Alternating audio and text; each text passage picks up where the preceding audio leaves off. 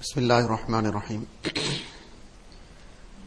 Hazrat Hassan Basri Rahmatullah Ali says, When a person dies and his household folk cry over him, then Malakul Maut stands at the doorstep of his home saying, I have not eaten his sustenance. He completed his sustenance.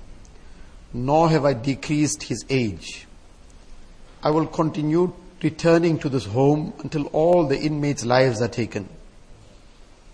I will continue returning to this home until all the inmates' lives are taken.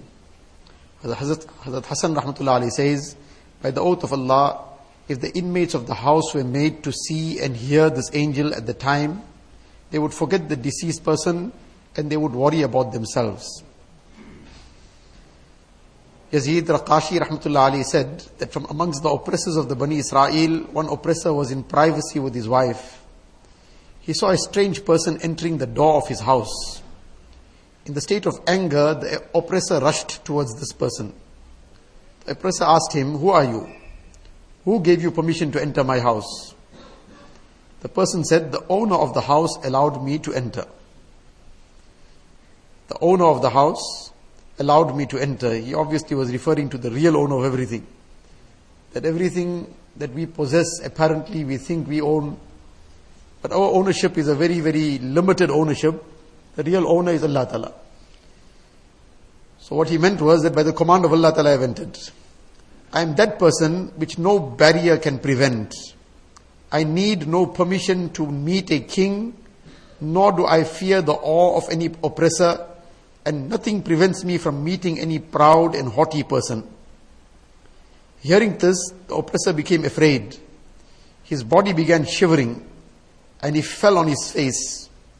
Thereafter he said very helplessly, Then you are Malakul Maut.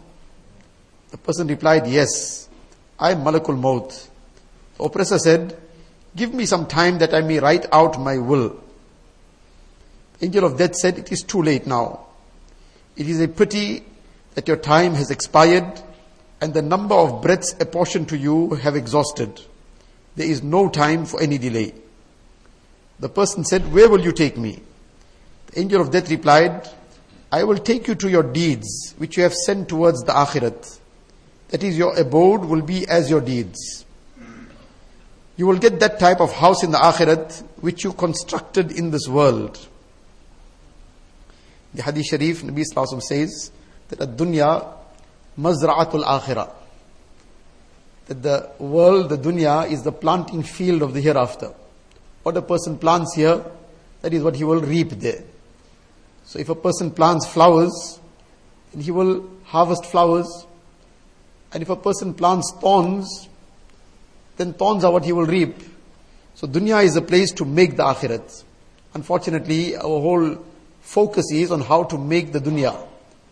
So there is no harm in a person undertaking whatever little efforts he needs to in order to fulfill his needs of the dunya.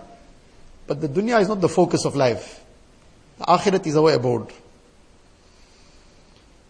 So he said to him that you will get that type of house in the akhirat which you constructed in this world. The person said, I did no good deeds. I did not construct any good house until now.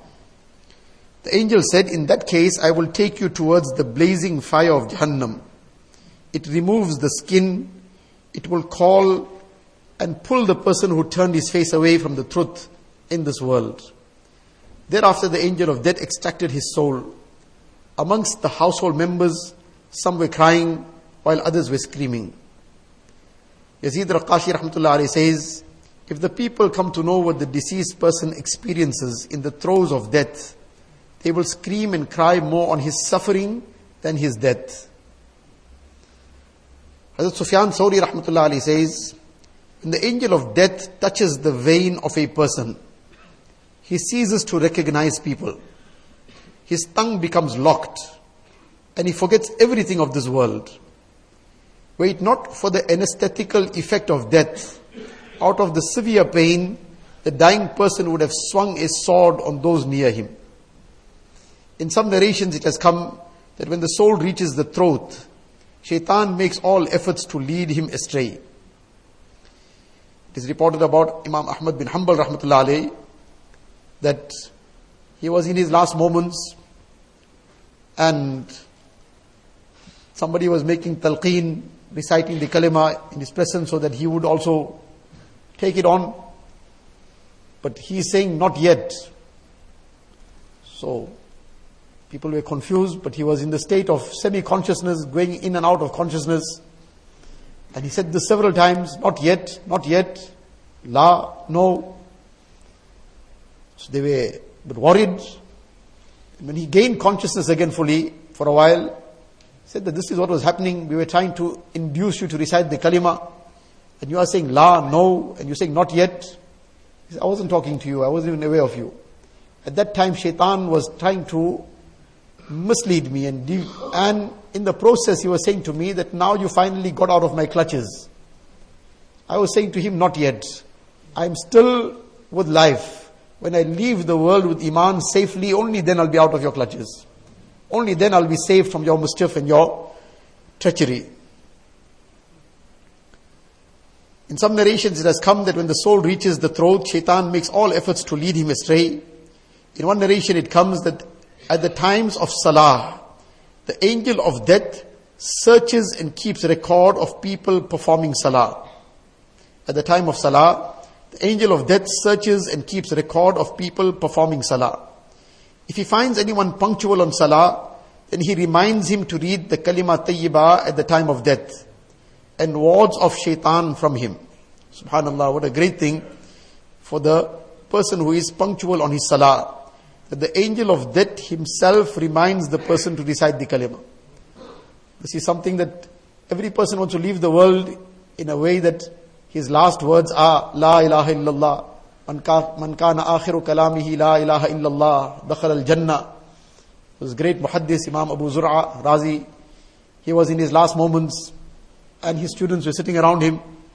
They're wondering how do we make talqeen? How do we try and induce the kalima to such a great personality?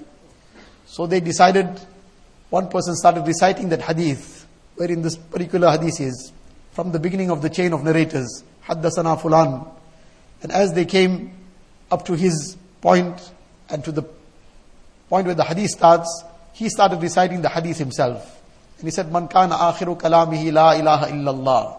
And he came up to this point, and before he could complete the rest of the hadith, he passed away. And this was actually as if saying that the rest of the hadith he physically completed or practically completed. This much he said verbally, Man kana akhiru kalamihi la ilaha illallah. And dakhal al jannah is what he did. So, those who are in this way, they live their lives, they are obedient to Allah Ta'ala, they are punctual on their salah. The angel of death himself reminds such a person of the kalima at the time of death. Among the other things that becomes a means of a person remembering the kalima, and the kalima becoming easy for him at the time of death, is the punctual use of the miswak.